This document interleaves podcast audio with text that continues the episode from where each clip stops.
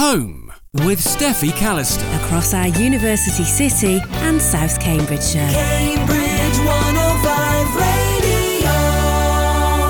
Now, new light will be shed on the English romantic artist and poet William Blake. His rarely shown work goes on display at the Fitzwilliam Museum in Cambridge.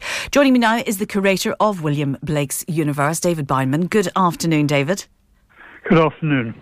Thank you for joining us. Um, now, this is the first major exhibition to consider Blake's position alongside other European artists with similar objectives. Yes, that's that's quite right. Uh, Blake has tended to be seen as a sort of little Englander, someone who, in fact, never left England or barely left London. But in fact, his art is strongly dependent on European currents, and in some ways, he's you know has a lot in common with what was going on in the, the continent, and we're trying to explore that, and in particular to look at um, one of the great German contemporaries uh, called Philipp Otto Runge, uh, who's a Hamburg artist, um, and the uh, Fitzwilliam has a fantastic group of these things on loan from Hamburg that you can see in uh, in comparison with Blake's work. So you've got 180 pieces of artwork, 90 by Blake, but you've got some pretty impressive ones, as you've just mentioned, from the British Museum and the Tate, to name but a few. Yes, indeed we have, and we have ten it- items from the British Museum and uh, a a particularly important painting by Blake's contemporary Samuel Palmer from Tate, um, and uh, a wonderful Palmer self-portrait from the Ashmolean in Oxford.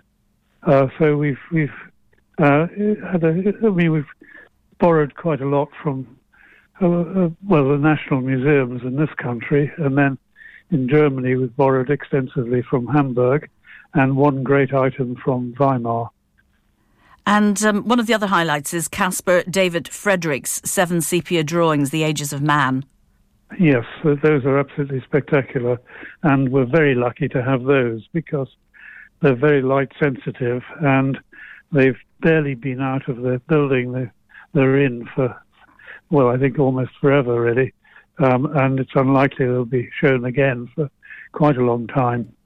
Of course, you can't mention Blake without Jerusalem, his prophetic book, as well as the unique first state of Joseph of Arimathea, the 1977, which was produced by him at age 16. But I believe you've got alongside that a reworked version by a mature Blake this time. Yeah, yes, we have. And that first version uh, that he did when he was a, an apprentice, and it's inscribed by him, um, was actually only fairly recently given to the museum from the estate of Sir Geoffrey Keynes.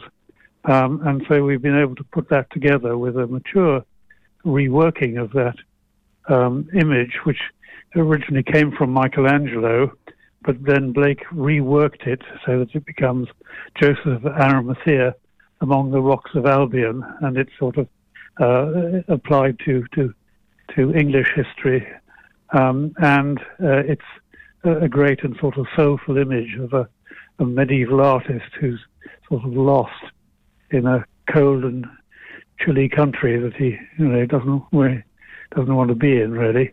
Um, so it's it's quite a, a, a rich image that Blake has made out of this uh, really really memory, if you like, at several removes from Michelangelo's Sistine Chapel. Now, I know it's pay what you wish, which is unusual. Tickets are available online and you're running until the 19th of May. What would you say to encourage people to go along?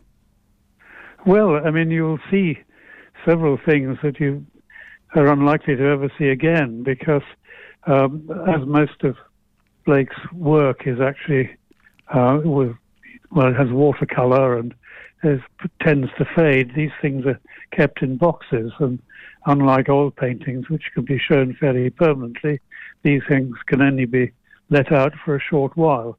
So you're unlikely to see more than one or two of these things again uh, in the, the next few, few years. Um, and you'll also see these absolutely spectacular loans from uh, Hamburg, as well as the things that the Fitzwilliam owns. Well, Um, so You've convinced me. good. Well, I hope so. Thank you for joining us, um, David, and we look forward to your exhibition. right. Thank you very much. Thank you.